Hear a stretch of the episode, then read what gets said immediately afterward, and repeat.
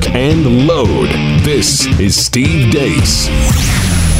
The Steve Deace Show.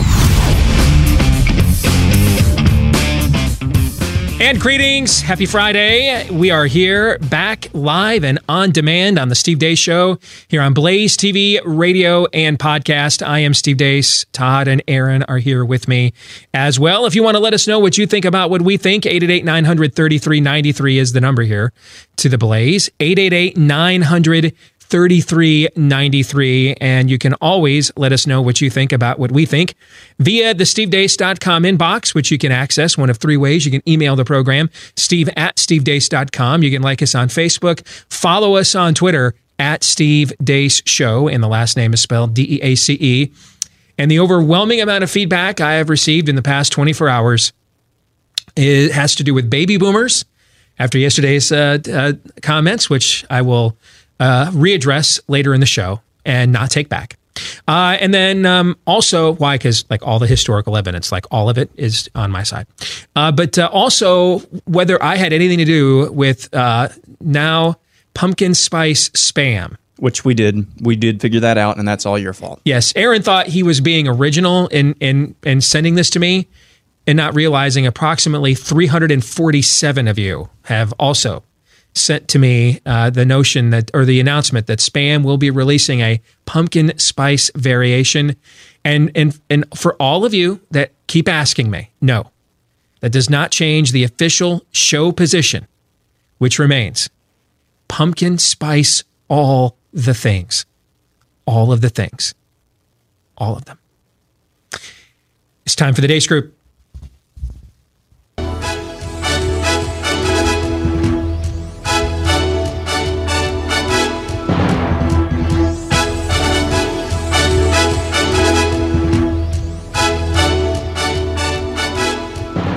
Your weekly look at the week that was. We bring in the fourth member of our jury this week, our good friend John Miller, our White House correspondent here at Blaze T V. John, good to see you, brother. How are you?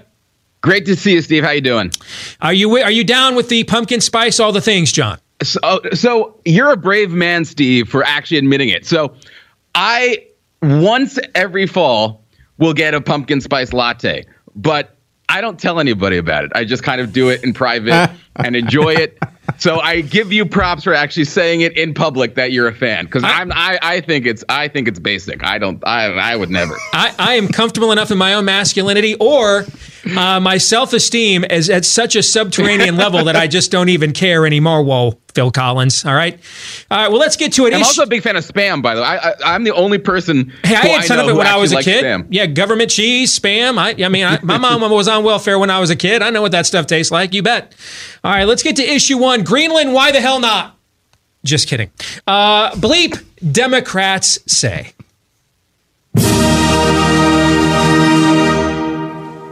For the first time since nineteen eighty-one, the R N C will be allowed to cheat and lie and go into polling places and scare voters. You know, I think Donald Trump is trying to deflect. If Bill Clinton has exposure, then so does Donald Trump. Bill Clinton socialized with Epstein, so did Donald Trump. Bill Clinton was on the private plane, so was Donald Trump. The fact is that Mister Epstein took his own life. He died while he was in the custody of the Trump administration.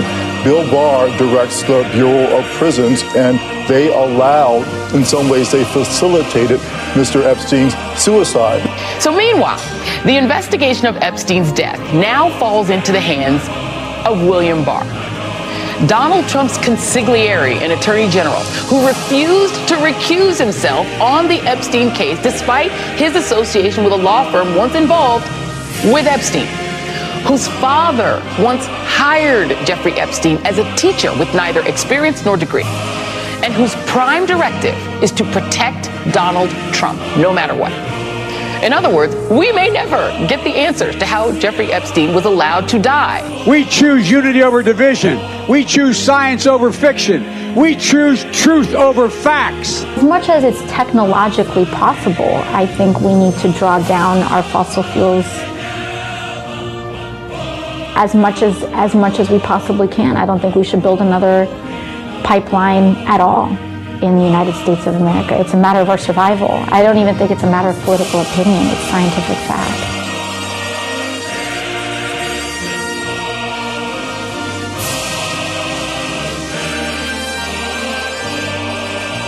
if you're supportive of a, of a mandatory buyback, then the, the the next step is that you then prosecute, criminally prosecute those who don't sell them back, which could result in jail time for those individuals. Are you supportive of that? So the point is, you don't want people using uh, assault weapons. Um, and so the point is, if you are arrested for using an assault weapon, you're going to have uh, an aggravated felony. What, what's your reaction to these initial reports? And I stress the word initial reports. Well, it's just, when will it stop, right? I mean, Um, part of, of my focus on what we need to do around gun, smart gun safety laws is recognize that um, we have to have more enforcement around gun dealers. Okay, well, first I want to say that, yes, guns are the common factor, and the common enemy in all of this is Mitch McConnell. But this administration doesn't want to protect anything or anyone other than white supremacy. So Trump relied on a coalition, and a core part of that coalition were racists. And this case, I mean, it's very clear the president's actions and words have conveyed uh, a very strong sense to many, many Americans that uh, he has white supremacist beliefs. Well, you should re- wish for a recession, because that will definitely get him unelected. Okay, but Bill, you don't really want a recession. I really do. We have survived many recessions. We can't survive another Donald Trump term. Well, I think the thing is, journalists have all started to understand that this idea of objectivity that we were all raised to follow is not working. It's leading to false equivalence, where you just sort of repeat um, a lie that was stated. Monday. Can I just say what my favorite part was before I get to you guys? Yep. It's it it's, was the unforced error that actually made it better. So that, that clip of Bernie Sanders here uh, in Iowa, and there was no audio. Aaron is over there in his little con- command center freaking out. Where's the audio? Where, I'm like, and I looked at him and said, no. Just a silently raving Bernie Sanders as the Soviet national anthem plays. Perfect. That's true. That's the, that that that that just that, that that that was better than whatever he was actually going to say. I promise. All right, but for the rest of you, what was your favorite ride on the crazy train this week? Todd, I'll start with you. Go ahead. My my favorite is clearly there at the end. I caught Julia, somebody, some journalist, because it's just so redeeming. It's a great I told you so moment from my time at the Des Moines Register when I could just just admit it. Come on, we're just here in the room. Just admit it. And when they say uh, this this whole objectivity ride, yeah, it's kind of not so much, you know, we gotta kind of, you know, gotta go our own way here and, and and make sure that we're not giving all sides to every story. So there's still there's still spin, but I I, I absolutely love how now they are stepping out of that, just refusing to wear it. Uh, I had I can't tell you the amount of conversations I had with other journalists, and uh, while I was one, uh, that they that they should just come out and do this. But no more lies, no more lies. The New York Times just came out and did the same thing. Yeah, we we we, we got to admit we took the loss on that whole Russia collusion thing, but we're going to pivot hard to racism. It. it, it it's it's better. Just it, it's it's it's it's worse. But it's this is like, what's the thing, Aaron, that you really loved? Um, revival and bust? Mm-hmm, yeah. This is it. Yeah. When did they try?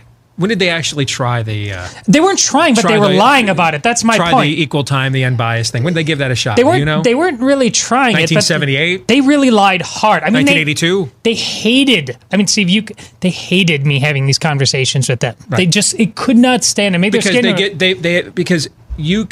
When people like you compel this conversation... They have been permitted to live in an arena where their opinion and narrative is the is the objective view. Correct.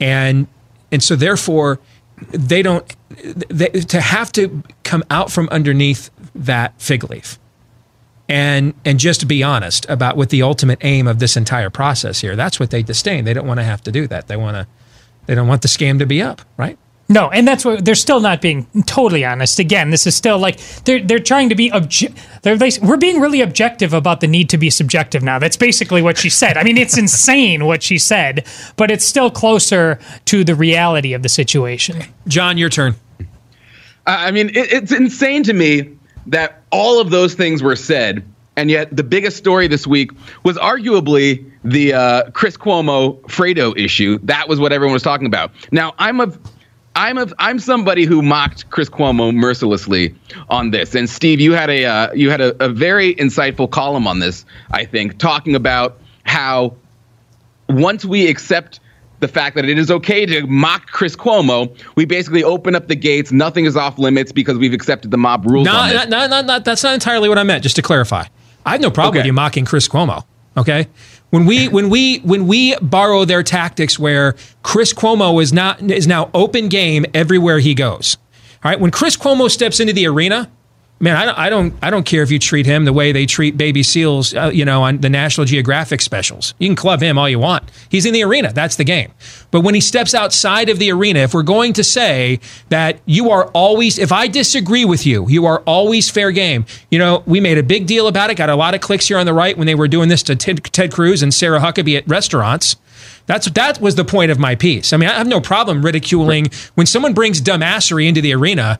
Shank him. I don't have a problem with no, that. No, and, and I, I That's agree with I you meant. on that. Okay. I do I do think there's a distinction to be made, though, between when somebody says, hey, Fredo, in the public sphere versus when someone, uh, you know, spits on you in public like they did Pam Bondi, or when someone refuses to uh, to serve sure. you at a restaurant. Because in my opinion, um, you know, that doesn't, for me, that doesn't rise above the kind of Um, attention any public figure is going to get. You know, I, I, I'm from L A, so if you're a public figure and you step outside your house, people are going to say stuff to you. So I think there needs to be a distinction between what is actual harassment, you know, showing up at someone's door. That's a good point. And showing up yeah. at someone's house and saying, you know, hey, uh, yeah. uh, you can't sleep, which is what I think they did to um, Kristen Nielsen. So I, but, but I totally agree.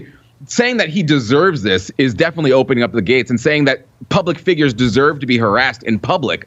Uh, I think you do have to draw a line there. Um, but I think there is some room uh, for a case-by-case basis um, on, on what is actually harassment. All right. Aaron, what was your favorite thing from your own your own stash here? Monday. Uh, either that either that, or the uh, the connecting the dots. This is two straight weeks now of uh, figures on, uh, I think it was both M S N B C, connecting the dots on conspiracies, con- connecting, you know, Epstein's death, however that uh, came about, to Donald Trump and Bill Barr. I, I really love now that we are getting into conspiracy theory territory. Just they're just coming out and and um, and just being open and honest about it. Last week it was I think it was last week was the eight eight guy, the Heil Hitler guy. Uh, this week it's uh, a couple of different people just connecting all the dots and uh, assigning blame and motive and um, and uh, all of that good stuff to to the Trump administration and uh, Epstein's death. You know, we still don't know how it happened, but uh, I just like that they're being open and honest about it now. Did the, does the Beto O'Rourke rebrand look to you an awful lot like what we already saw from Beto O'Rourke? What, what, what's the who's that? What's the what's the rebrand? I mean, is it more emphatic arm waving? I mean, what what is? Do you know what the? Does anybody here know what a Beto O'Rourke rebrand looks like? It's look, looking awful like what we had already saw that. Even Democratic primary voters are like, this is a total clown show, and I, I don't want to have any part of this. What is his rebrand? No more standing on tables. I don't know. Okay, I just wanted I, I, I wanted to make sure I wasn't misinformed and missed something, because he was he was he was building up this rebrand, and I'm like, this looks like your brand. Wait, is, this is the third rebrand, right? Or is this yes. the second? I think it's the second rebrand. This is the third Beto brand, and they all look the same. Yes, so, they all look the same. I, Yes, I, I, I don't know. Maybe it's more hands. You know, he he's he's. It's something about his hand movements that are really disturbing, because I use my hands a lot when I talk, but there's something that makes his hands look just very weird. It's just very. I like unnatural. The way he like he like it, it, it, he's like a con- he conducts himself like he's a symphony. How he goes like this. I like how he yeah, does that. It, I think he's conducting himself. It's like, all right, this next part's going to be really amplified, and you are to react, right? All right, let's get to the exit question on a scale of one to ten. With uh, one being Lindsey Graham's flaccid T-level and ten being Ilhan Omar's raging anti-Semitism. Rate this week's level of total depravity, Aaron. I'm going with a three this week. Thought it was tame this week, Todd. Yeah, yeah I'm pretty numb. I'm, I've been high, but I've, uh, I'm going down to a five. Ah, you thought it was kind of tame, too. John, what about you? I think four to five is about right. You know, you, you don't want to place it too high, because you got to leave room for how bad it's going to get, which it will get worse. So I, I think that's three, four, five, right around that area. All right, let's get to issue two, Epstein. Last Friday evening, documents were unsealed in the case of financier and accused sex trafficker Jeffrey Epstein. The documents revealed several high-profile names in connection with Epstein's illicit sexual activities, including former New Mexico Governor Bill Richardson and former U S Senator George Mitchell, among others. Saturday morning, Epstein was found dead from suspected suicide. He was not on suicide watch for unknown reasons, despite an attempt at suicide last month. Conspiracy theories and outrage poured forth over the internet and from talking heads all weekend, all asking the same question. How could one of the highest profile inmates at one of the highest security prisons get away with hanging himself? According to an initial report by the New York Post, no video evidence of the alleged suicide exists. U S Attorney General Bill Barr released a statement on Saturday saying he was appalled at the news that Epstein was dead and appointed the Inspector General to lead an investigation into the circumstances of Epstein's death. On Monday, Barr said, "We are now learning of serious irregularities at this facility that are deeply concerning and demand a thorough investigation. The F B I and the Office of Inspector General are doing just that. We will get to the bottom of what happened, and there will be accountability. But let me assure you that this case will continue on against anyone who was complicit with Epstein. Any co-conspirators should not rest easy." Apparently, there's some technical issues with our videos today. The Bernie Sanders thing pulled out much uh, better than this one did. The last two stories were recapping what broke on Wednesday and Thursday. On Wednesday, the New York Times reported that two security guards actually fell asleep at the same time. They were supposed to check on Epstein every half hour, but they didn't check on him for over three hours. That was apparently enough time for Epstein to commit suicide. And then late Wednesday into Thursday, the Washington Post reported sources connected with the autopsy of Jeffrey Epstein saying that he had broken multiple bones in his neck. That's consistent with suicide by hanging, especially in older people, but it's even more consistent with homicide by strangulation. The cause of death, according to the autopsy, is still pending. And and when we say it, it can be consistent with hanging, but we're talking usually over uh, a, a pretty high a high ceiling, correct? Yeah. Yeah, not from like a bedpost? Yep. Okay. Let's get to the first question. On a scale of one to ten, with one being as questionable as Lindsey Graham's gender identity, and ten being as certain as Ilhan Omar's hatred of America, how confident are you that Attorney General Barr will get real answers here? And then why are you giving us that answer? John, I'll start with you.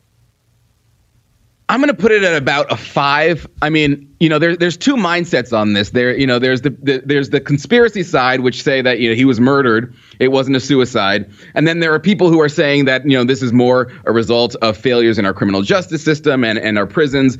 Uh, I'm leaning more on the conspiracy side. And the fact that all of this goes so deep, the fact that someone was able to be murdered, you know, if that's what happened, in such a high security prison really raises some questions about how deep does this actually go. And if it really does go that deep, that something that like that was possible to happen, it kind of just gives you a picture of how how deep all of this is and and, and how really powerful people and a lot of people who have connections are able to pull off really um, impressive, scary stuff. So, you know, I, I, there there's evidence out there that shows it, you, you've got the bones, you've got the coincidence that the guards fell asleep, all of the cameras shutting off. That kind of rings kind of like a conspiracy to me. So I, I think that uh, when you have all of that, and if if so, if that's able to be pulled off in a prison, you've got a system there that really is preventing from people like Barr from finding out about what actually happened. Um, but I can't say anything conclusively, but you know, that's just sort of my thoughts and sort of, you know, we'll see how all of this rolls out. But at the moment, that's kind of where I stand.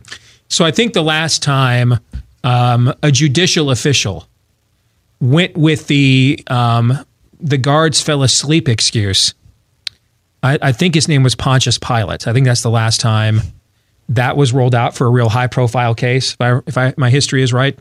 Um, so, but John, I got to push back on the on, on you pushing a conspiracy here.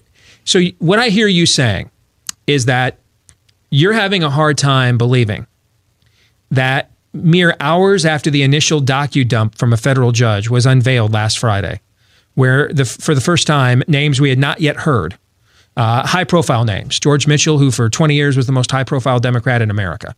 Uh, Bill Richardson, a former governor, Clinton cabinet official. Prince Andrew. So, so high-profile names for the first time are unveiled uh, in the first unsealing of documents pertaining to uh, Jeffrey Epstein's latest indictment.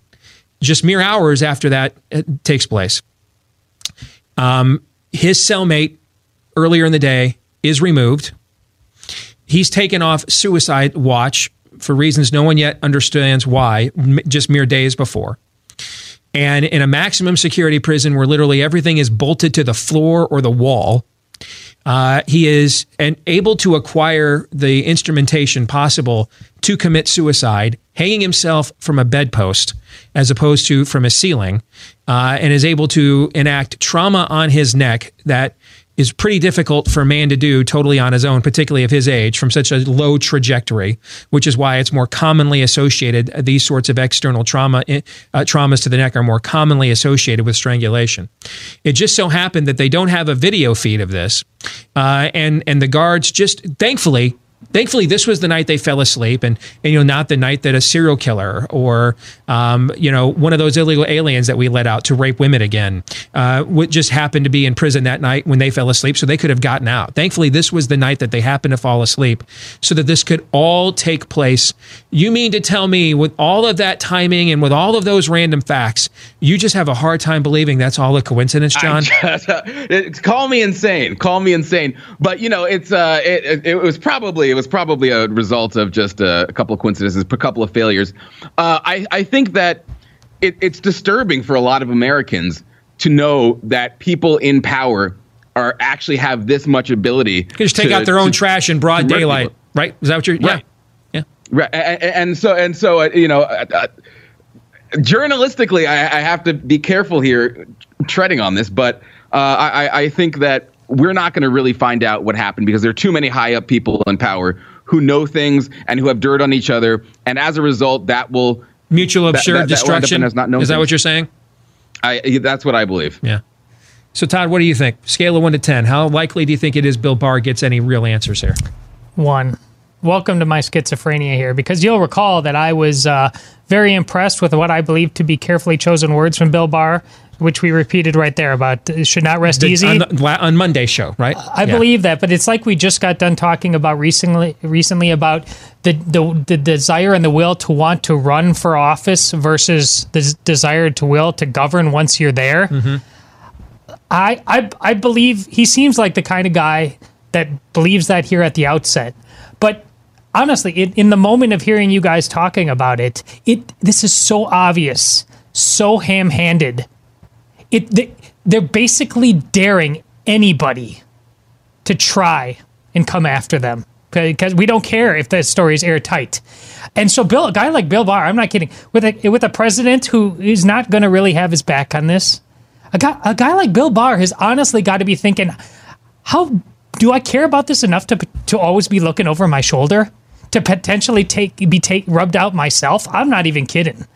We are entering that level of Twilight Zone, and I don't. I, I just think he's going to come to a point where I'm doing this for Jeffrey Epstein. Do I? I inc- the, the crazy voices in your head that you used to put aside. I'm listening to all of them now, man. Aaron.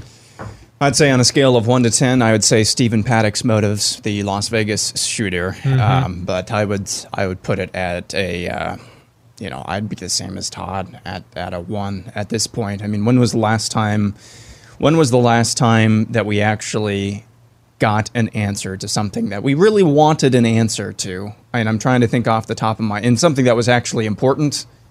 You know, it, it's just this. This news cycle, that's part of it. We talk about the, the attention span of Americans so often, and that's kind of a, a lazy fallback. But at the end of the day, it's it's true. I mean, we're going to move on to, to something else. We already did for the most part this week. And by this time next week, uh, it's going to be Epstein who. Uh, that's that's what this is going to be like. So I don't, I'm not holding my breath. If, if we had such little intellectual curiosity about what happened in Las Vegas, I don't know why we're going to have any modicum of that over a long period of time with this story. I will credit, I mean, credit the Washington Post for actually questioning uh, a little bit the uh, the, the main narrative on uh, on overnight Wednesday into Thursday with their story about about the uh, broken bones in his neck. But um, other than that, though, I can I can see this story going away really fast. So I'll I'll, I'll reiterate what I said earlier this week. This this story is a red line for me on a personal level, which will spill over professionally. And, you know, we talked about this for two hours on Monday, so you two don't need to have me repeat this. And, and most of the audience heard it as well. John, you weren't here, so I'll kind of give you the, the Cliff Notes version. But um, I, I find conspiracy theorism, as someone who used to be heavily invested in this stuff, I used to read all the Kennedy assassination conspiracies and U F O conspiracies and all that stuff. And when I was a kid, but a lot of times they require a level of sophistication human nature is often not capable of pulling off, especially when it teams up with others. But in this case, these random facts are so obvious that th- they, these can't all be coincidences, especially given what is at stake here. That with, with with the information this guy has and who he has it on, or who he had it on, that if if we don't get some answers on this, I, I could see my I could see. from this time forward, I could see me going places on this platform and how I see the news that I would have never contemplated before. Just because I just, if, if they can just get away with just taking out their trash like this in broad daylight, and there's no accountability whatsoever, then, and the only, and the official story is the entire federal maximum security prison process and all safeguards were undone because two guards fell asleep, then, I, I mean, then I don't know how you keep, how you hold the system accountable for anything like ever, like ever. I mean, I, I don't, I don't, I don't, if, if, if, if everybody is that much embedded with one another, with each other's smut and depravity and everything and, and self-interests, that there is just no, as John articulated, mutual assured destruction is so bent in that there's no real accountability. Then I, I'm going to change the way I do this show from, from this time forward. Yeah. I'm dead serious when I say that. John, you, I, want, you, I, gotta, I, you want to spend a minute responding quickly? Go ahead. Yeah, I'll do it quickly because I am relatively new to Washington. I've been here about two years now. And on a much smaller level, not on a pedophilia ring, prostitution level, um, but on a much smaller level, have seen firsthand how it works. How, you know, you get dirt on somebody else, they have dirt on you, and therefore you guys both know that you, you this guy can't say anything about this guy because this guy will say that thing about that guy. Mm-hmm. And that's how this town works. And that's how New York City works. And that's how these rings work. And so it's it's not a leap in faith for me to believe that that can be achieved on a much higher level, because I see it firsthand in Washington, and it, it's horrifying and it's disgusting. Let's get to the exit question. If how nervous Bill Clinton and other V I Ps in Epstein's orbit should be right now were a Billy Joel song, which Billy Joel song should it be? A, Pressure. B, New York State of Mind. Or C, Don't Ask Me Why. Too early to tell. What do you think? What do you think, Todd? New York State of Mind. John? Yeah, I agree. New York, New York State of Mind. Yeah, I just... If that's, if that is, if you guys are right, and I'm, I suspect you probably are, but if you guys are right, man, a lot of safeguards and other things I used to have in place around here, I'm just going to remove them. I'm going to really, truly reevaluate how we do, not why, I'm never going to evaluate why we do it. That's never going to change. But I am going to reevaluate, and we'll have those conversations here as a team and a staff. How do we do what we do? I mean, should we cite anything as a source? And I mean it, like anything. How do, how do we know anything we are opining on and commenting on is accurate? Since we, we don't have time to independently gather all of our own facts, right? How do we know anything that we're commenting on? Any of it is true. Any of it is. We'll come back halfway through our weekly look at the week that was, live and on demand here on Blaze T V, radio, and podcast. Stay tuned.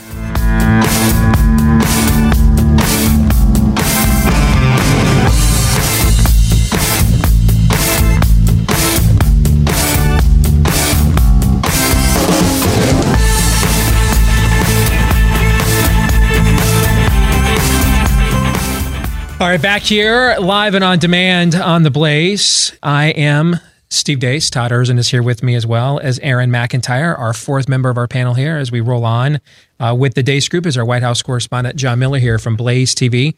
Gentlemen, let's get to issue three. I- explain this, please.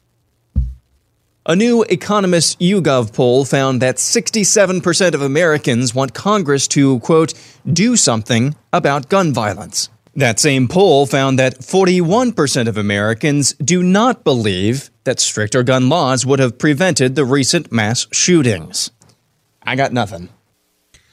All right, so in this same poll, when when asked if, if they thought any of these stricter gun laws would would have prevented any of the most recent mass shootings in El Paso and Dayton. We had one in Philadelphia last night, by the way, in the exact same street as the cop shooter. Notice that we're not getting wall-to-wall coverage of that mass shooting. In fact, some of you listening to us or watching us right now probably were, you're like, wait, there was a mass shooting in Philadelphia last night? Yeah, but, you know, doesn't fit the narrative that we're trying to go after here, so that's why most of you aren't aware of it. But when asked about any, any of these stricter gun law suggestions in this poll, you know, would they have prevented what recently happened in El Paso and Dayton? The most popular answer by seven points was no, right? forty-one to thirty-four. The rest were kind of unsure. So the most popular answer by seven points was no, would not have prevented these things. And yet in this exact same poll, two-thirds of Americans want laws that the majority of the people who want these laws admit either would A, they're not sure have any effect, or B, wouldn't. I feel like that one GIF, uh, who am I thinking of? The actor, uh, Nathan, um, where he wants to talk, wants to make the point about self-awareness. Nathan Fillion, all right? And he goes, he, he does this a million times. Uh, I know which one you're talking. Yeah. Okay. I, I feel like living that out in real time. John, can you can you translate these polling results for me? What what does this it, mean? No, I, I can't. I, you know, to give the poll respondents some credit, you know, you go to sleep hearing that twenty-two people died in El Paso. You wake up the next morning, nine more people killed in Dayton, Ohio. And then you get a phone call from a pollster saying, well, do you think Congress should do something? Maybe you're going to say yes, uh, and then your answers aren't going to make any sense. You're not at your most analytical sure. state yeah. after that. Sure. That's the only way I can explain these, because obviously these they don't make any sense. And I think the American people are looking, and, you know, for most of my adult life, actually all of my adult life, you know, we've been asking, how do we fix this gun shooting epidemic? And, you know, first, you know, they, it's always been gun control. And then people, you know, for a little bit, it was video games. Oh, that's what's causing these shootings. And then it was mental health. Um, I think these quick hot button solutions to these this major problem of, of just guys who think they can go up and shoot up a place is not going to come from Washington. But I think it is human nature, always has been, to say we need government to do something about it. But the answer is not going to come out of this town. I got it. I hate to break it to you. Todd. Yeah, I mean, the schizophrenia of the answer has nothing to do with guns per se. And this is the product of what is the most educated, now the most educated, educated in terms of the amount Edumacated. of time, yeah, t- time they've spent in doing some book learning. This is the product of it. You are double-minded in all of your ways. You talk about uh, Christians uh, and the church and what they believe, you and any number of issues. Steve talks about polling. If you ask uh, tr- ask about the same topic, but you uh, uh, you reword it in one way or the other, you can get swings like this because sure. people are people are have just been um, turned into uh, uh, these people who ultimately they think thinking is feeling. So th- this is just where we live now. You know, I, I just there's no, and I said this before, there's no common sense anymore. Common sense is something that is the product of a living under a way of thinking and being for a long time. And we had something, according to that, based on the founding of our country, the only country that was founded on a creed. But you you you never park there anymore. We have destroyed that. Education has largely destroyed that. And so this is not a unique poll to gun violence. You, we get polling results like this all the time, which is why a guy like Steve, who's pretty darn good at diving into the details and prognosticating about anything, whether it's sports or politics. But it's becoming increasingly impossible for guys like him to do that and provide information for you because of this double-mindedness. I mean, I, I actually give credit to YouGov and The Economist. I mean, YouGov is an online polling firm. The Economist, um, you know, I've done interviews and stuff with them before, but, you know, they're uh, they tend to tilt to the left for sure, okay? I give them credit for even asking the question, do you think that these policies would make a difference, would end these? Because in most of your push polling, with, where guns are concerned, you won't even get a question like that asked because it blows up the entire narrative, right? So I, I give them question, I give them credit for even asking that question. But this is a level of schizophrenia, and, and I've seen it. I've been a part of polling samples before, and I've talked about it on the rape and incest question, on the on the life issue after what happened in twenty twelve with Todd Akin and Richard Murdoch. I was part of a of, of a of a group of pro-life folks that did a polling sample in numerous states, my home state of Iowa being one, that were deemed to be battleground states in twenty sixteen. And and how do you message, you know, pro-life with exceptions? And in the same polling sample, early on in the, early on in the survey, when we asked folks, essentially, the the premise of the question from the Planned Parenthood community, when we asked them, um, should a woman be forced to carry to term a child that she was that she did not want to have, but was but forcibly conceived in rape and incest? Over seventy percent of, of, of the people in Iowa said no. And then when we later in the same sample to the same or the same survey to the same sample of people, we turned it around and said, should an unborn child be executed for the crimes of his father if his father's a rapist? About sixty some odd percent of those exact same people yep. said no. All right. It was just a matter of how we framed the question. So I suspect after what YouGov and The Economist discovered by daring to even ask, and, and oh, by the way, yes, of course, we all agree as we virtu- as we clutch our pearls, something must be done. And then asking them, oh, by the way, do you think any of these things would have stopped any of these things? To, to find out the majority of those same people said probably not. I, I, I suspect we may not get that question asked again at any time soon. Aaron, what are your thoughts? Yeah, I think this means one of three things. I, I think either one, uh, this is just uh, a result of an extraordinarily generic question that YouGov and the Economist, uh, the Economist asked, which, you know, do something about gun. That can mean anything. That can mean anything to anybody. Um, so it doesn't necessarily mean gun control. So I think it could be a product of that. It is definitely, or secondly, it it is probably most definitely a product of, as you guys put it, schizophrenia or just a systemic lack of critical thinking uh, from the American people. That's the second possibility. Or the third, the schizophrenia could be explained by people, maybe uh, support of the Second Amendment in general is just going down. So, yeah, we we want to get rid of guns, but uh, we don't think that uh, this uh, violence will, will stop as well. I don't think it's that one, but I think it's definitely mostly a result of people just not really thinking through things. And the question is really generic as well. Uh, it, it's still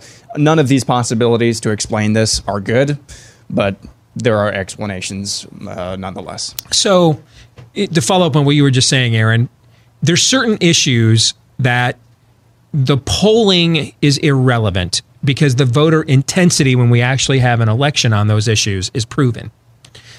You know, so gun issues and, and notions of gun control, banning assault weapons, which have been banned since nineteen eighty-seven, banning semi-assault weapons. You can almost turn any weapon into a semi Uh, assault weapon with the right uh, accessorizing, as far as, as I, I believe, if my knowledge on that is correct. So a lot of these terms mean nothing and everything all at the exact same time, and most people aren't educated on them, right? So if you did polling on those things, and, and if you did this for years, the polling would actually line up with a lot of the talking points you see on M S N B C and C N N. But but but in terms of the voter intensity on this issue, it is it is. decidedly one-sided, meaning there's a lot of people like, yeah, stop the global warming. Yeah, yeah, make it end, please. I want Mother Earth to survive. All right. But the amount of intensity that people vote on that issue is minuscule.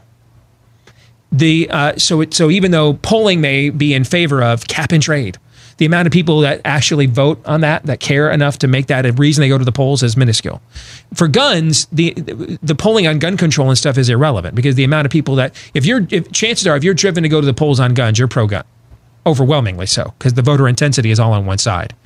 I wonder, could we eventually see that erode? Especially if the president's going to take up the banner for things like red flag laws and and some of his populist base that isn't really conservative, but it, you know, uh, is, and and will tend to amend th- their beliefs on things to align with where he's at at the moment.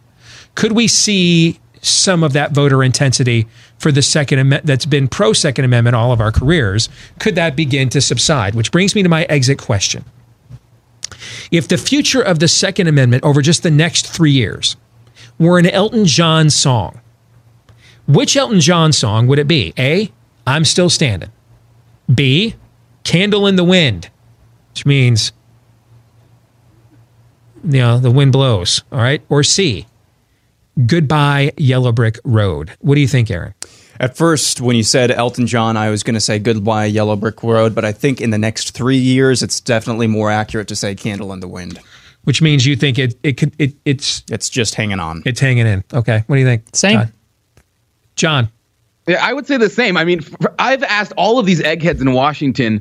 The Constitution clearly says the right of the people to keep and bear arms shall not be infringed. As someone who's been working very hard to try to get a concealed carry in cities like New York and Washington, D C, and can't, how is that not already infringement? You know, all of these experts explain, you know, Heller and everything. It's pretty basic to me. So for me, the Second Amendment's already gone out the window. Mm. Let's get to issue four. How far are you willing to go for Mother Earth? As the Earth continues to warm or cool, depending on which is more politically expedient on any given day, universities across this pale blue dot are starting to put their carbon emissions where their mouths are. The latest example of this comes from the University of London Goldsmiths, who recently announced they've blocked the sale of any beef product, increased taxes for water bottles and disposable cups, and installed solar panels across campus as part of an initiative to decrease carbon emissions and fight global warming. Francis Corner, the university's head, told B B C News, quote, "Declaring a climate emergency cannot be empty words. I truly believe we face a defining moment in global history, and Goldsmiths now stands shoulder to shoulder with other organizations willing to call the alarm and take urgent action to cut carbon use," end quote. A rule of broadcasting. Anytime I can use farm animals, I'm going to use farm animals. Okay. Not sure where that rule is posted, but by all means. So here's our question. What are you guys willing to give up to stop global warming from killing the world?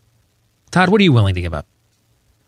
Uh, eating in moderation. Nothing. Eating no, in nothing moderation. Is my answer, but I, you go ahead.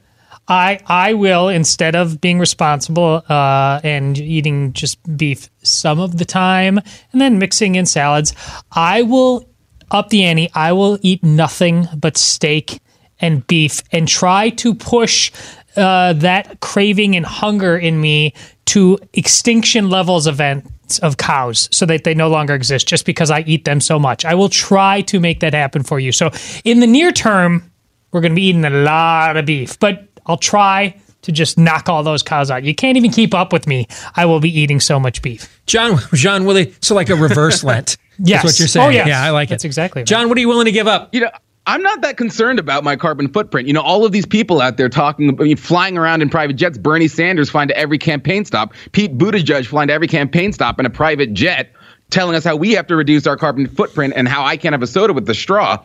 It's ridiculous. My carbon footprint isn't that big. So I'll probably, you know, sometimes I'll remember to bring, um, you know, a, one of those reusable bags to the grocery store because they charge you in D C. But other than that, I'm not really that concerned. You get charged for a yeah, grocery bag? For a bag. Correct. ten cents for a bag. The guilt charge. So so they force you. They force you into having to bring, you know, those hippie bags that are made out of canvas.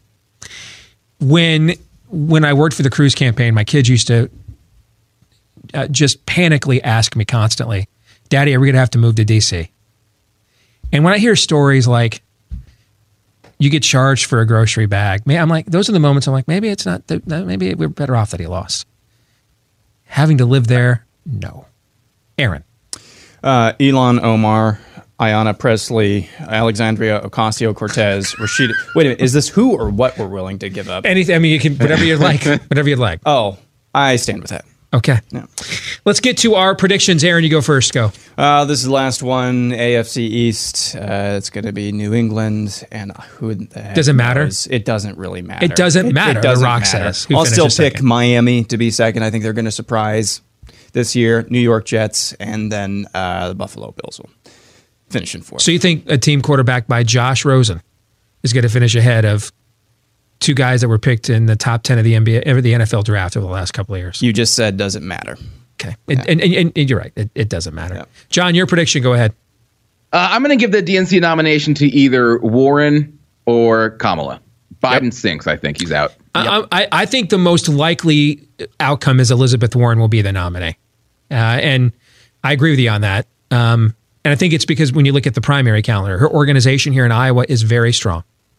And she's not particularly popular in a native in her native New Hampshire, but I think if she were to win Iowa, she'd go in there with a lot of momentum, and it would really weaken Biden, and it, and that would give her a shot to win the first two states. And if she wins the first two states, she's she's going to be the nominee. Kamala Harris needs Joe Biden and Elizabeth Warren to split the first two states so that she can kind of lay a marker down in South Carolina with a higher black vote, even though her polling with black voters in the Democratic Party is really bad.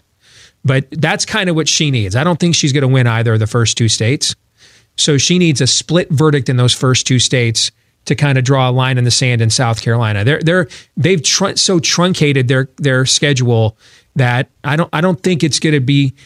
I don't think she can just kind of wait for California, her native California, on Super Tuesday and then try to go from there. But I'm with you that on the Elizabeth Warren side. Todd? As a primary and perhaps the only plank of his reelection campaign, Trump is going to sue the New York Times for libel. I hmm. mean, that's why the New York Times is just what, baiting with, him. With they, what particular impetus? The whole racism thing? Is that yes, what you think it's going to be? Yes, I mean, they're just, it's on. Okay. Interesting. That's a, that is a fascinating prediction. Can a sitting president do that? Right? You can't sue a sitting president, right? You can't bog him down with lawsuits, things of that nature. But can he sue you in reverse? Oh, I think so. I don't know. I don't know the answer. I don't know what the uh, constitutional application of that is. But that's a fascinating prediction. I'm going back to the Democratic uh, presidential race with my prediction as well. I think in the next ninety days, there's going to be a credible Iowa poll that has Tom Steyer polling ahead of Bernie Sanders. He is bombarding our airwaves with ads, bombarding them. All right. And and he got into the uh, the next debate, raised his name I D enough to do that. Bernie's polling in Iowa is not even Charmin soft. I mean, it's get a depends, okay, to, to stop the incontinence. So I, I'm going to say over the next ninety days, there's going to be a credible Iowa poll that has billionaire philanthrop uh, or hedge hedge uh, hedge fund manager Uh, Tom Steyer polling ahead of Bernie Sanders. Think that's possible? Aaron, yeah, nod your head over there? I'm actually really surprised, and I have been for a while now with Tom Steyer. I think the day after he announced that he was running, that was still when I was binge watching Lost on uh, on Hulu. Literally the day after that, every single commercial break, there was at least one or two ads for Steyer. So yep. I think this was more, this was more organized on his part, other than um, rather than just, hey, I'm really rich and really bored, let me go do something. I think he actually at least had some sort of plan. So I can totally see that. I, and I think, it, yeah, I think I like his message. Well, I mean, I like it strategically. I'm not in favor of it, I, but the message of I can beat Donald Trump. Okay. Yeah, when you have a guy who's when you have a guy who's saying, you know, Trump, as a billionaire to billionaire, yep. Trump is a fraud and a failure.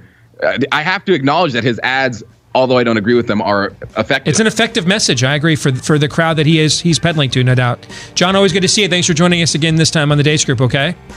Good to see you, Steve. All right. Take care. We'll come back. Hour number two, Feedback Friday, is next. Stay tuned.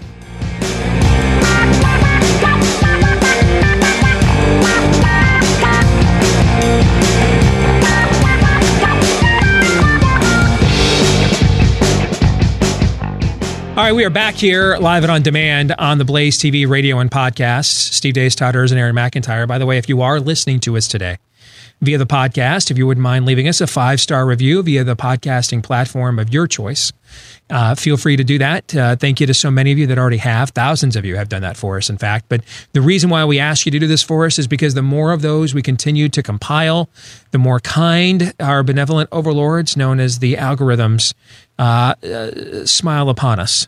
And and and the more they like us, the more they help uh, to f- us to find more people like you, which makes it more likely we get to continue to do this for a living. So if you haven't done so for us already, please consider doing so. Uh, if you have already done it for us, maybe consider doing it a couple times. All right. eight eight eight, nine hundred, thirty-three ninety-three. eight eight eight, nine hundred, thirty-three ninety-three is the number here at The Blaze. Steve at steve deace dot com is how you can email the program. Like us on Facebook. Follow us on Twitter at Steve Deace Show. We're getting to your feedback here in uh, un momento. But uh, but first, want to let you know that uh, this portion of Feedback Friday brought to you by our friends at ReduZone, who want to help you reach your goals when it comes to getting healthier and to losing weight. And for a lot of us, uh, there's this little thing that goes between the gut and the brain called O E A. It's a signal that lets the brain know when the gut is full, so the brain can then kick in and do its part, you know, with metabolism and uh, and all those sorts of things that are supposed to work a certain way. Unfortunately, for too many of us, that signal known as O E A just isn't very strong. And that's where ReduZone comes in. If you ever got yourself a bottle, turned over the back, looked at the ingredients, you're going to know it doesn't have fifteen ingredients. It only has three. And the overwhelmingly main ingredient is this O E A. It's not loaded with caffeine. It's not a stimulant, not a whole bunch of chemicals that you've never heard of. It's just about boosting that signal to help you get your cravings under control and to control your portion sizes. Because unless you have food allergies, it's not what you eat, but how much, all right? If you want to give ReduZone a shot, go to the website, riduzone dot com, R I D U Z O N E at riduzone dot com, and you use my name, Steve, as a promo code. They will give you a discount there at ReduZone, R I D U Z O N E, riduzone dot com. So I want to get to Feedback Friday, and, and I want to start with what is overwhelmingly dominating my inbox the last twenty-four hours. One of them is kind of fun. Well, they, I, I, actually, I think both of them are. But uh, this would be more of the traditional nature of fun. Sometimes what I find fun, most people uh, don't. Right? uh, but uh, you guys can stop email, emailing me now the picture of pumpkin spice spam. I've, I've got it. I've seen it. Noted. Right? And now what that means is I'm going to get five hundred more. And if that happens, respect. Because, hey, I get it. Hate the game, not the player. And that's that's how we roll around here. We do that to you. So I, I, I won't begrudge you. But if, if you're sending it to me not to troll me, but because you think I'm not aware of this, I, I want you to know I am aware, all right? Very aware. Because dozens of you have made me aware of this, okay? So it, I will I will even concede in my mission to pumpkin spice all the things. The pumpkin spice spam, and I did eat plenty of spam when I was a kid, all right? I was born a poor white child, um, okay? But uh, um, it would not be high on the list of things to pumpkin spice. I will even grant you that point. You know, I I I, I could think of ten, twenty, thirty things right now to pumpkin spice before we even got to spam, and probably more if you gave me time. Nonetheless, you can stop asking, no. It does not change the official show position, which remains pumpkin spice all the things. And all remains, the things. And remains in protest of uh, by me and Todd. Can you guys give me a chance to win you over on this? No. Okay. Have you tried the pumpkin spice frosted flakes? Can't eat those, bruh. You can't? Those, no. the, they're, it's a corn-based cereal. That's not gluten-free. Frosted flakes? Yeah, they're no, corn. It's held together by uh, ah, gotcha. Held together by gluten, I think. I, I'll look okay. it up. Yeah. Because I know it's a corn-based cereal, but that doesn't necessarily mean it's gluten-free. Because you're right. There could be some other things in there. You're right. Yeah. Have you tried it? No. Would you just do me a favor? I'm a forty-six-year-old man. Are we done here? No, will you at least try it? Please. Because those pumpkin spice frosted flakes, man, are, they're insane. I mean, Target like had them like six months ago, still left over from Christmas. Like, in, like so that was like in February around Valentine's Day on their clearance aisle. They had like ten boxes for a dollar each trying to get rid of them. I bought all ten boxes. I eat bacon and eggs for breakfast. I, I am firm in my sense that the dude code needs you to explain yourself more than me. Can you at least try it? So you're saying there's a chance. Steve, if Todd shows up to work wearing a neck pillow, this is also your fault. I don't think a neck after pillow. Try, after trying, after trying pumpkin spice frosted flakes. I'm not, I'm not. I'm not saying they're the greatest pumpkin spice thing. All right, but it's a good place to start. The pumpkin spice frosted flakes, man. They'll they'll make you think differently about it. I promise you. Just give it a shot. All right. Trust yeah. me. Trust me at least a little bit. Have you tried um, the pumpkin spice caramel Ghirardelli chocolates? The Ghirardelli chocolates with the pumpkin spice caramel in the middle. Have you tried those? No. I'm just telling you. Those are two immediate. If, if any of you are watching out there and you are similarly afflicted or skeptical, depending on what term you prefer to use, when it comes to the pumpkin spice, pumpkin spice frosted flakes, and then the Ghirardelli chocolate, you know, the, the, the ones, the little squares and the individual packs, the Ghirardelli chocolates with the pumpkin spice caramel. And even if I can't convert you, if I can't bring you all the way in to the amazing world of pumpkin spice, if I can't bring you all the way in, you'll at least understand and be empathetic about why why some of us live here and why some of us, why they're pumpkin, they're, they're not pumpkin spicing all the things, guys, because there's not a market for this, all right? They're only pumpkin spicing all the things because there is, okay?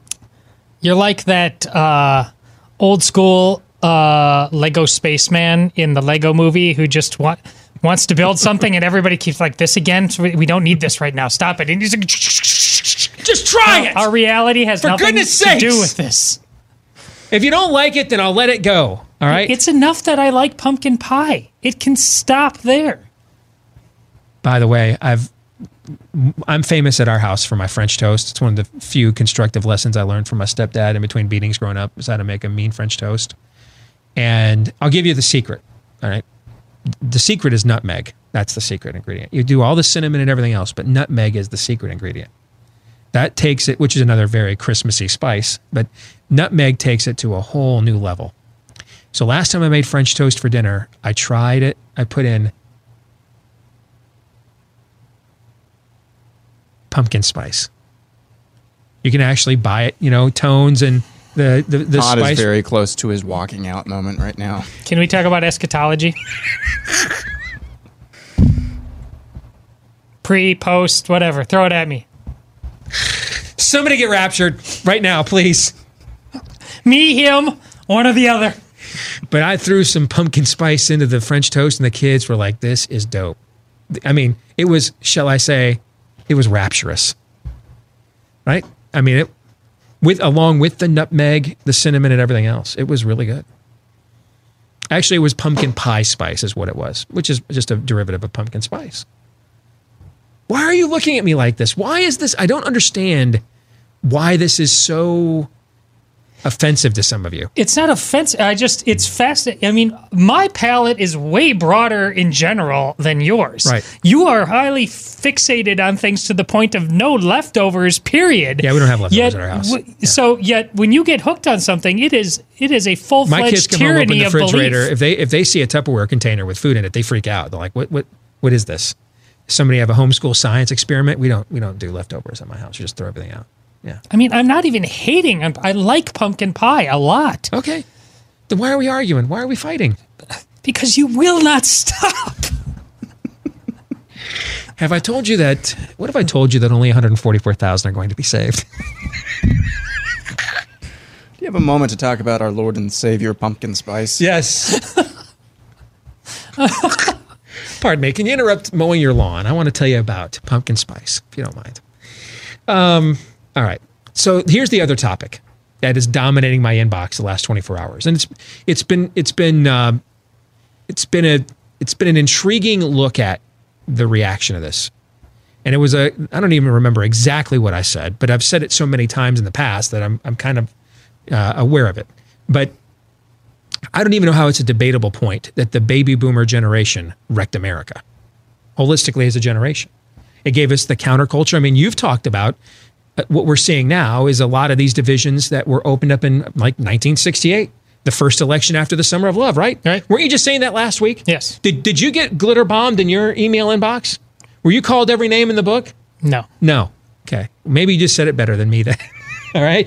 But this, I have my own shadow banning going on. But this is, a, you know, a variation of what you pointed out a few times last week. Yeah. All of the cultural fights we're having right now are things that were largely buried, at, that, that, er, that are largely fault lines that erupted around that pe- time period when the baby boom generation came of age and started questioning literally every every norm in America. Every norm. And and now what you're seeing is that that generation holistically doesn't mean you as an individual. Did I say you? And I'm just picking a name. Did I say uh, Betty in um, uh, Caledonia, Michigan, baby boomer wrecked America? Is that what I said yesterday? No. No. Okay. What's happened is that generation has, by and large, now gone in two paths in their in their twilight years. And and one is just increasingly off the historical cliff, just just increasingly off the cliff. And and that clip you had yesterday that you had that I shared as well of a bunch of, you know, white woke boomers at mass lecturing the black priest who's trying to preach to them, trying to get his flock to adhere to orthodoxy while they protest him for not being inclusive enough is what I is exactly in a snapshot in time what I'm describing. Okay, they either just continued to go, and, and that's why there had to. That's why they tried to have a Woodstock fiftieth anniversary this year, but too many of the artists were dead or with walking canes. They couldn't pull it together. But they put one. They, they put one together in nineteen ninety-nine, a thirtieth anniversary, and I believe they had a, a, a chronic listing of uh, sexual assaults and robberies at that event. All right, that's why everything's everything. Every scandal has the word "gate" after it. All right, everything comes back to that period in time, because that's when that generation came of age and began to uh, impose its will in the public sector. And that's what you mean by a lot of the cultural schisms we're having were are not new. They were opened by the baby boom generation in the late sixties, and we never really came to full terms with them. You know, there was a thought maybe after the eighties that we had finally won this argument that this is just all foolishness. And the fact that the word liberal was considered a dirty word, Bill Clinton had to rebrand the entire right. Democratic Party and, and, and sign into law balanced budgets, defensive marriage acts, and crime bills, okay, uh, to for three strikes and you're outlaws, right? There was a thought that maybe that, maybe that generation just kind of got old and wiser and kind of realized this is not really the way that the world works. But what's happened now is slowly but surely, their children and grandchildren are now, my generation and Aaron's, are now coming to the fore with the with the lessons or uh, lies that they were taught by that by their parents and grandparents in that generation. And they're now just going back to the arguments that were raised in the late sixties and like, let's go ahead and finish this whole thing called America off, right? Mm-hmm. That's the one path. The other path that most of that generation has pursued is this idea that we can accommodate some level of, we can do partial depravity and love America too. That we can, and, and you know, we can, we can, um, um, we can simultaneously fight to decriminalize homosexuality around the world while we defend religious freedom. That we can be pro-life with exceptions. That's the other path this generation's taken. Now, there's always a narrow road. And I've, I, it's it's been interesting. The reaction to this in my inbox has been has been uh, a flurry, but it has not been it has not been unanimous. I'd say there's a good thirty to forty percent of you that agree with me. The reaction that I've received, though, that I've been the most interested by is there's been several of you that have accused me of engaging in identity politics. Let's unpack that for a minute by, by castigating an entire generation. Let, let's, let's play around with that for a little bit. Todd, when we talk about the, the, the priest sex abuse scandal, and I, and I, and I'm an evangelical, do you view me as Um, playing identity politics against Catholicism? Never, because you know I've said on this show, in order to criticize that scandal, you need to get behind me because I'll take care of it first. It's my tribe. And why would why would you criticize the scandal? Because it's true. Right. Right? Because, and because it's true, and because you believe in the truths of your church that predate this scandal by a couple millennia, you are rightfully concerned that this affects the holistic integrity of an institution that you revere. Oh, indeed. Right. Aaron, have have have have, have we not done numerous conversations and discussions on this show about the vapidness, vapidity of the American evangelical church? Uh, all the time. Do we do we not point out heretics within the American evangelical church, false Too teachers? Often. Yeah. And do you get um, mad at me when I say roll tide evangelicalism? No. And and and and why? For all the same reasons. It's true. And it has a, and if it's not addressed, then it will um, impugn the integrity of those who cling to these labels in spite of these things. If your immediate response to, to what I said about the baby boomer generation is to, to claim that this is identity politics, you are correct. We're not the ones playing identity politics, though. You are. You're the one that has determined that your identity as a baby boomer is what matters the most to you, and that's why you're offended and insulted. If if what you say about the state of American evangelicalism is true, I'm not offended or insulted at you. I'm offended and insulted at American evangelicalism. Why would I be offended and insulted at the person who told me the truth? You didn't cause it to happen. And what's been fascinating for me is to watch a group of you leaping to the defense of your generation. Why? Why? And then you can't tell me that what I'm saying isn't true. You're just telling me it's not true about you.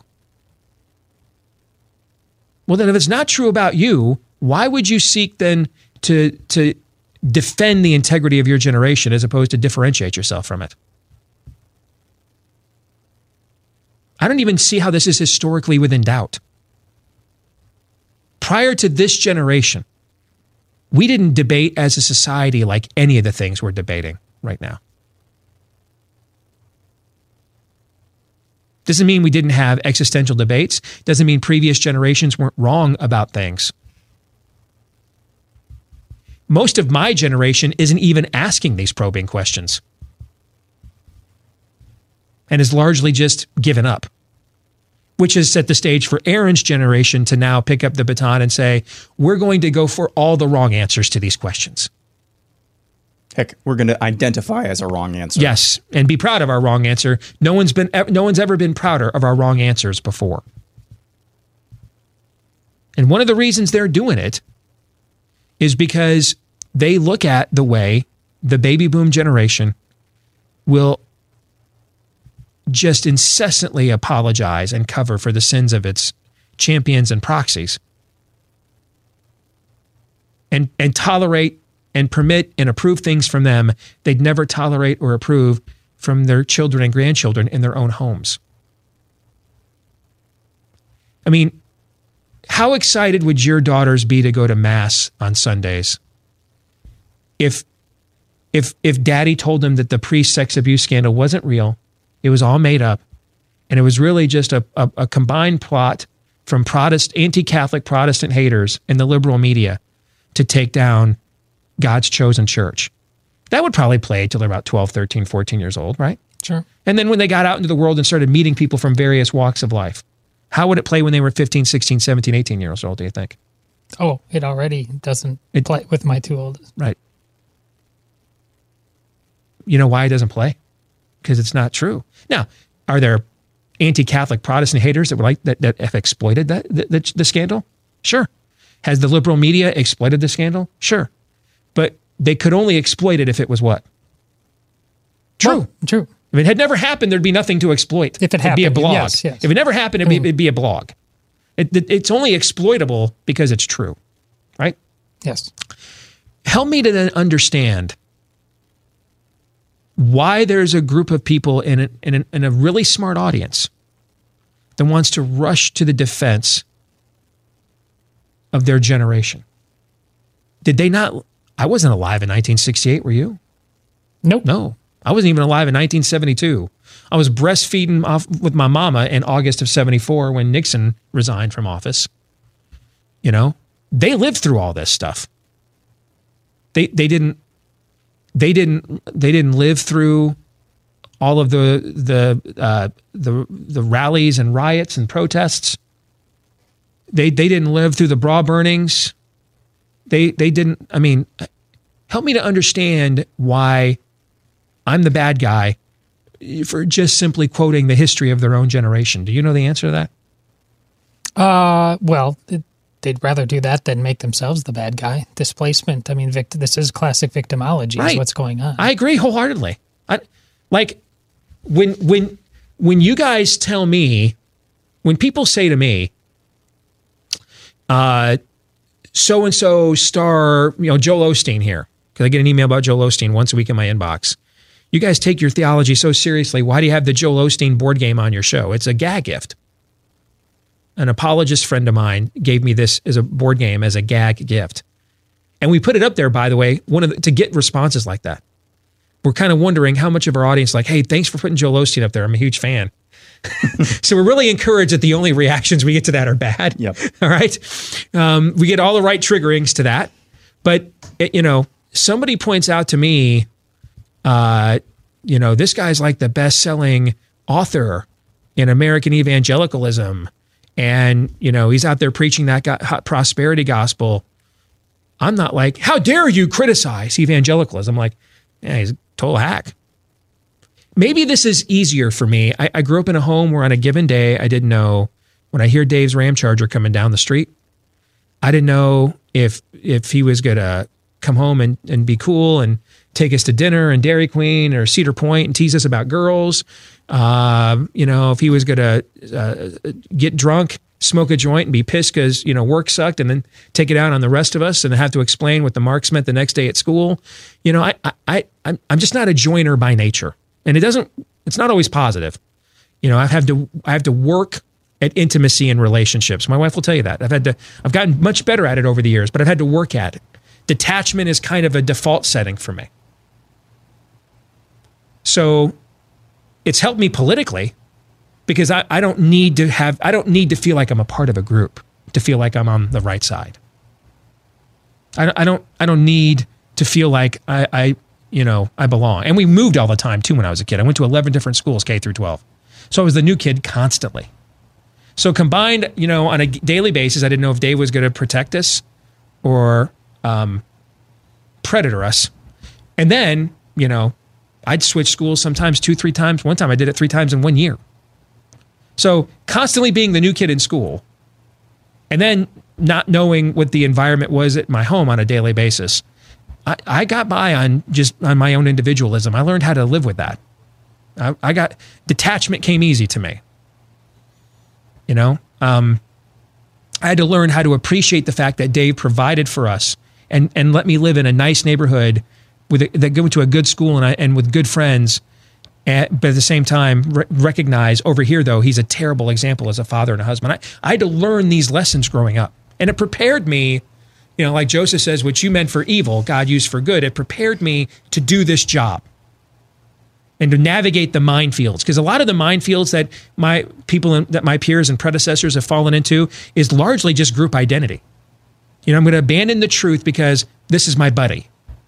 I'm going to abandon the truth because this is my tribe or my party or my sect within a party, right? I, I don't care about any of that, and I don't need any of that. And if you hate my guts, but I think you're right, I'll help you. And then if you love me and I think you're wrong, you know, a good friend of mine called me up yesterday, left me a message. Will you help so-and-so with so-and-so? And I'm like, no, no. I'm not carrying his baggage. No is the answer. I can, I can, I can make all the points I want to make without that. So no, nothing against you. I love you, but the answer is no. I'm not doing that. No, I probably not the answer she wanted to hear. But oh well, you know, I'm okay with it. That's not always a good thing, though. You know, with personal relationships I do value, I have to work at intimacy in those relationships because I'm fine with detachment. I had to live, I had to learn to live that way. So I don't understand. I don't feel the need to rally to defend Gen X. I don't feel the need to rally to defend. You know, I, I, I'm a huge Michigan fan. I don't. When you attack us for not winning a, a beating, not beating Ohio State once in the last fifteen years, the only time they we did it was they were on probation with an interim coach, and not winning a championship in the last fifteen years and being an overrated program. Do I bristle at that when you guys bring that up? No. You know why I don't? Because who's more offended at that than than than you Sir. Are? I am! Because I watched all fifteen of those damn years. Right? I'm the I'm the guy whose son used to cry when Michigan lost and then just got so used to Michigan losing the games he cared about the most, I can't get him to sit down and watch the games now. I don't I don't know why I would ex- I don't know why I, no one cares more about it than I do. I've lived through all of the losses and defeats. So I, it, it is just a natural setting for me because of my background and how I was raised. I'm just not a tribe tribesman. I'm just not. Even when it, even when it would suit me, even when I should be. You know, your predecessor in that chair, Jen, used to say to me when V I Ps would come in here, "Please be charming, Steve. You really don't have to automatically put them on the spot. At least make them show their ass before you do." Because just I don't, I don't, I don't need this. On the way, the way a lot of other people do this for a living do. I just don't. I'd like for you to like me. It's not really a pre- prerequisite to me. If you don't, then I'm just going to go home and live my life like I would if you did. So I don't understand the the need. In many respects, it reminds me of the whole Urban Meyer conversation last summer at this time with Ohio State. So... what, you're going to go ten and two next year if you fire a guy for protecting a wife beater? I mean, I don't, I don't understand. Well, because uh, it was the Buckeye assistant coach, those really weren't real marks on Courtney Smith's face. I've just never gotten into that. I don't get that. So if if your response to what I said about the baby boom generation holistically yesterday was, "Talking about my generation, Roger Daltrey." Congratulations. All you did was confirm my criticism. Actually, you didn't challenge it. You confirmed it. Because when you throw a rock into a pack of dogs, the one that yelps is the one you hit. I mean, I, that, it's the generation that has, has opened all the fault lines that we are trying to heal in this culture. This generation opened them all. And is, is now offering really no solution holistically, offering really no solution on how to heal them and close them. The average Fox News viewer that just cheers on everything Trump says and does as four D chess is sixty-eight and a half years old. What generation is that? I rest my case. Yep. Okay. So, no, I, I'm not taking it back, and no, I don't resent, regret it. No. If anything, you've the reaction of several of you who are offended at what I said or the reasons you've expressed your offense has only confirmed it for me. And if that means you won't listen or tune in again, okay. And enough of you don't that I don't do this anymore. Okay. Cool. See you on the flip side after the commercial break.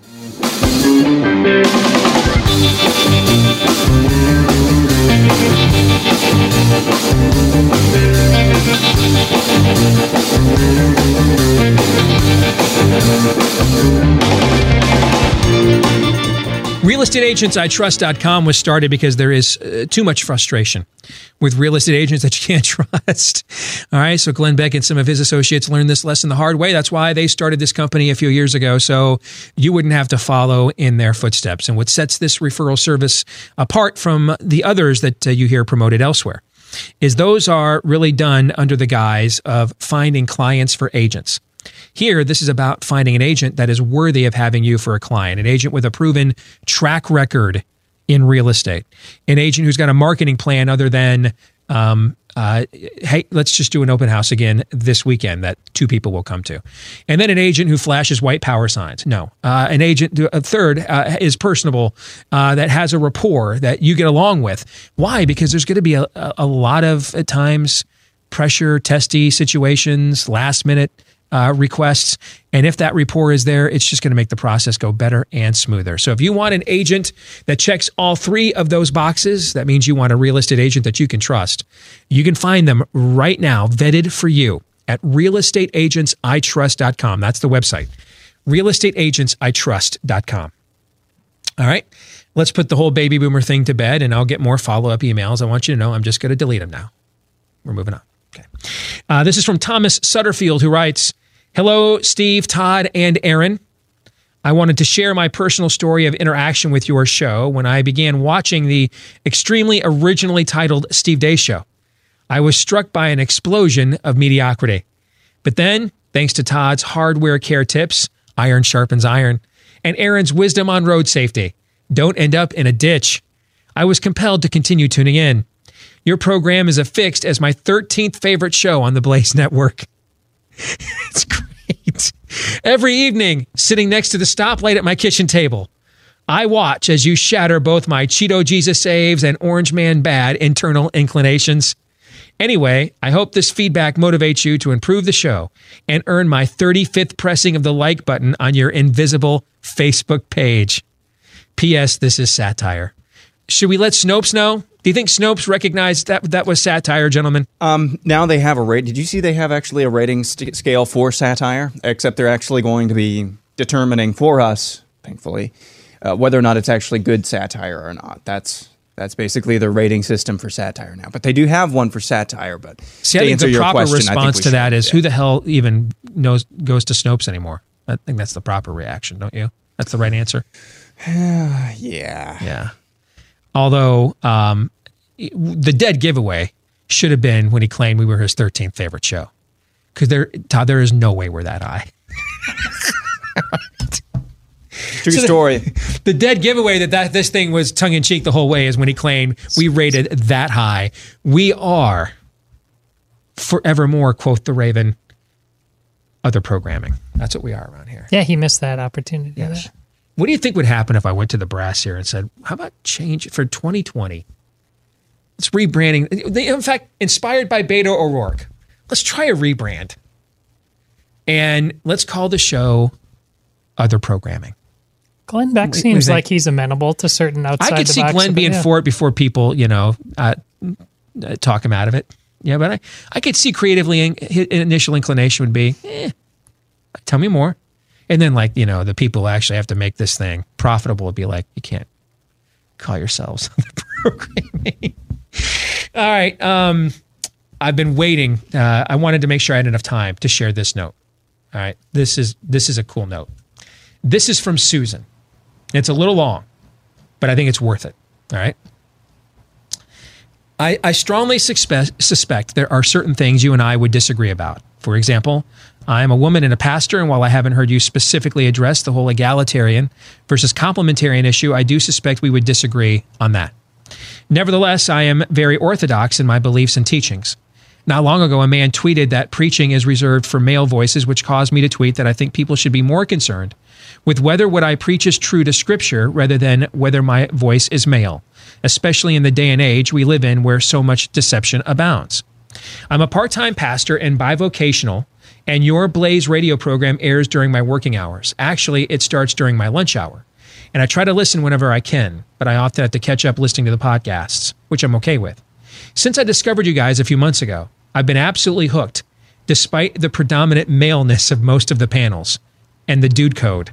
Primarily, the attraction for me is your strong faith, largely well expressed, along with the balanced approach to the president.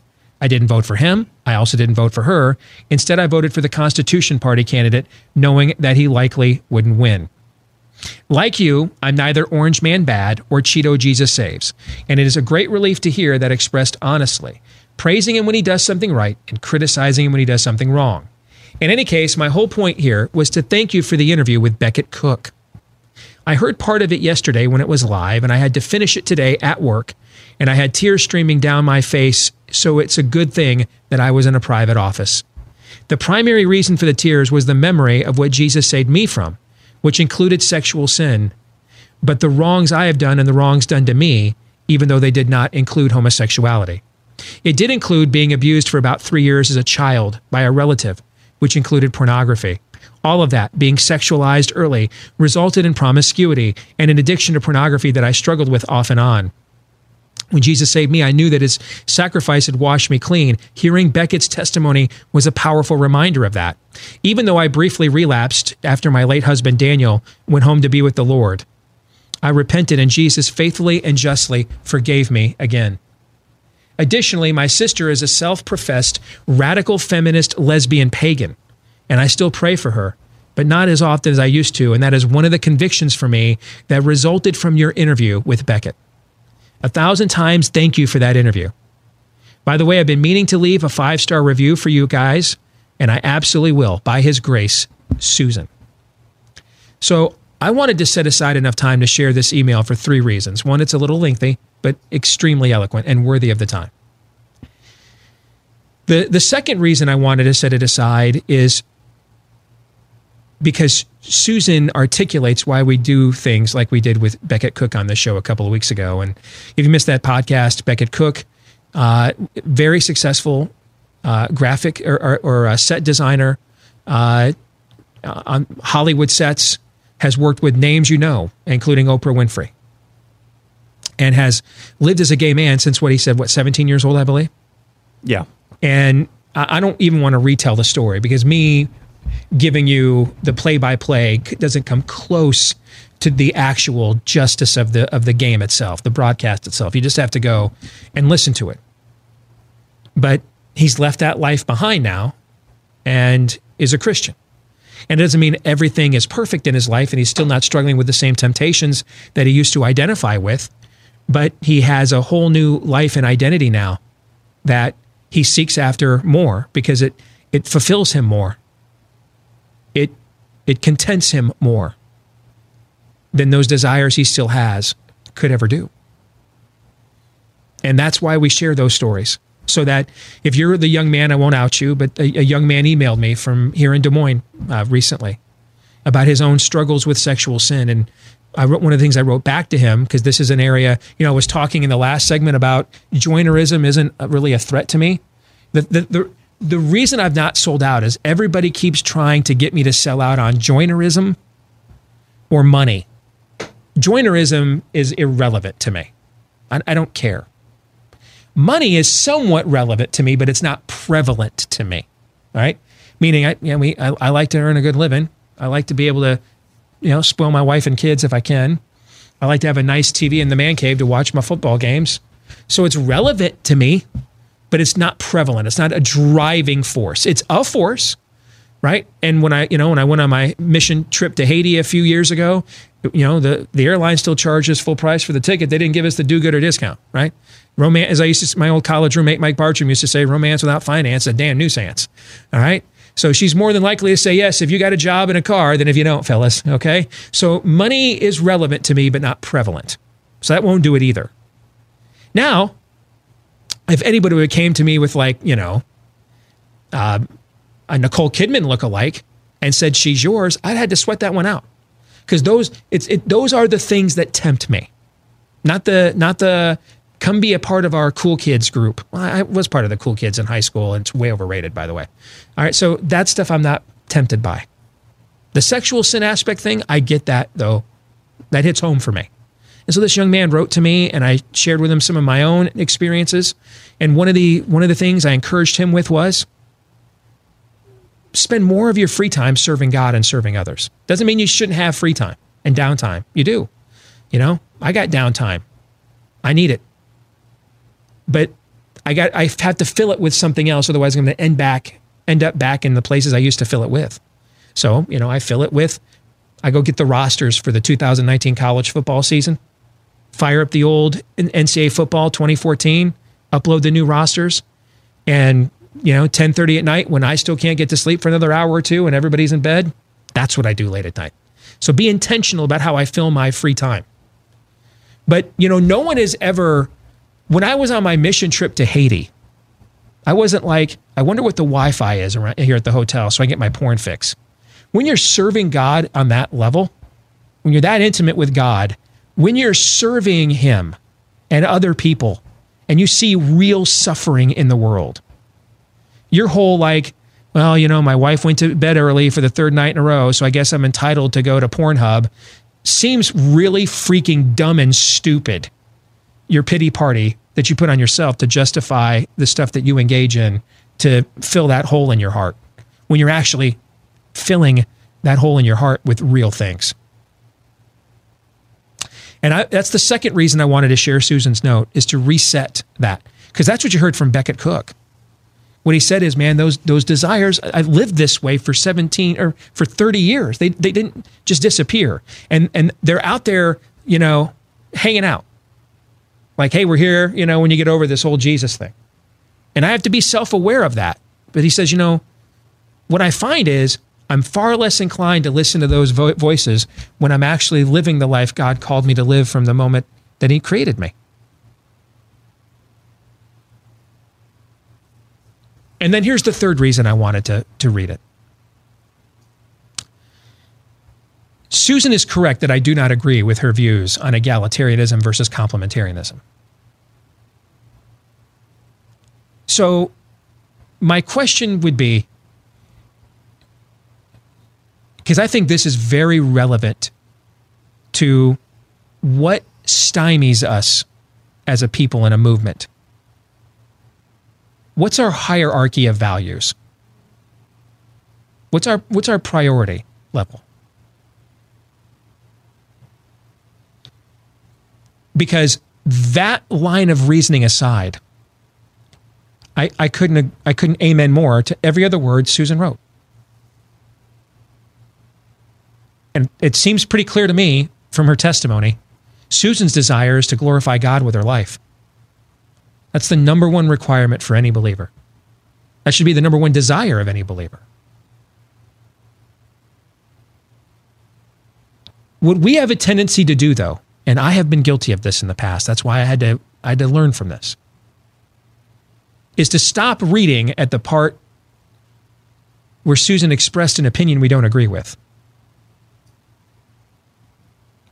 and never get to the thing that really mattered the most in this exchange. Because Jesus didn't die for a systematic theology. He didn't die for a hermeneutic. He didn't die for a, a fascinating exegetical conclusion or commentary. He died for Susan. For me, for you, for all of you. Remember when I said that money is relevant to me, but it's not prevalent. It's not the primary directive. But I'm not, you know, Amish either. Did I say, therefore, money wasn't important to me? Is that what I said? No. No. It's not what I said. What I said, though, is it wasn't preeminent to me. It's not a driving force to me. If the Blaze calls and says, you know what, halfway through your three-year contract here, things are going so well, let's get, rip it up, we're going to pay you double. Think I'm going to say no? I hope not. Of course not. I like those coattails. no, no, I'm not going to say no. I'm going to say, Dunkashane. That's what I'm going to say. All right? I mean, like, one of my favorite gifts is a little baby doing the laud in the in the aisle. I'm going to be doing that. All right? Valley Church is going to be like, well, we get more tithe from the Deace house. Everyone's going to be happy. But if the Blaze called me up and said, hey, yeah, we're happy to double your pay if you'll say a few things we don't want you, that you don't believe to do, which they wouldn't do because they know I wouldn't do it anyway. But am I going to take, would you be happy if I took the money then? I'd be pissed. Yeah. So I don't agree with Susan's views of gender roles in the church. I don't think they're biblical. And if she wanted to write me a separate wording on that to say, hey, I want to discuss my views on egalitarianism and, and why I think it's the right approach biblically, I'd, we'd sit here and discuss and go back and forth and be happy to disagree and debate her, correct? Yeah. Correct. But is that really the primary force of why Susan is writing this note? Now, the primary force is that Susan was encouraged that she was uplifted and edified by Beckett's testimony, that therefore by the grace of God went her once, and that she sees Jesus' love changing Beckett the way it has changed her and is still changing her. So what is preeminent? What matters the most? So when I say Jesus didn't die for a theology, did I, did I say that Jesus doesn't care about theology? Spent an awful lot of time in his earthly ministry doing what? Teaching theology. Well, he is He's theology. theology incarnate. Very well said, Todd. Yes. Yeah. He is the Word made flesh. He in and of himself is a theology. You're right. But ultimately, without changing people, people aren't changed by a theology. They're changed by Jesus. They're not saved by a theology. They're saved by Jesus. They're not sanctified by a theology. They're sanctified by the Holy Spirit. And when that salvation and sanctification comes, they're edified by a right theology. That doesn't mean a good theology can't change your mind and sharpen your mind on things. Maybe it will sharpen Susan's mind on gender roles in the church. She's probably thinking maybe it'll sharpen yours. All right? But ultimately, if, Jesus, if, if Susan had all the right views on complementarianism versus egalitarianism, but hadn't asked Jesus to forgive her her sins, would that be enough to save her? Nope. If she had a perfectly uh, eschatological viewpoint laid out, would that be enough? No. And I think that's that's the third and most important reason I wanted to share her note with our audience today. What is preeminent?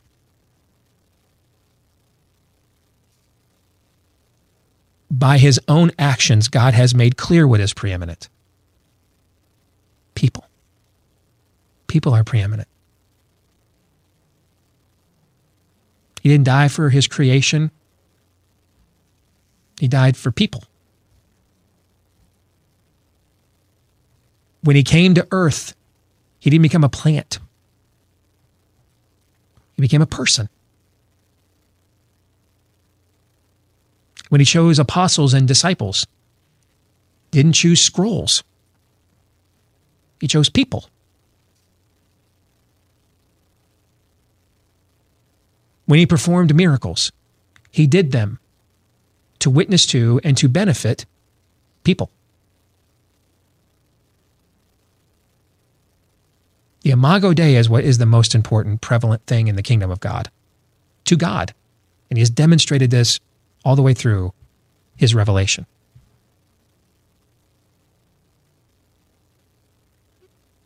I, I've had to learn over the years to emulate that. And I want to encourage some of you in my audience that I think need to learn that lesson to do the same. Have a great weekend. We're going to stick around and do some overtime for our Blaze T V audience, our best and worst of the week. Until Monday, John three seventeen.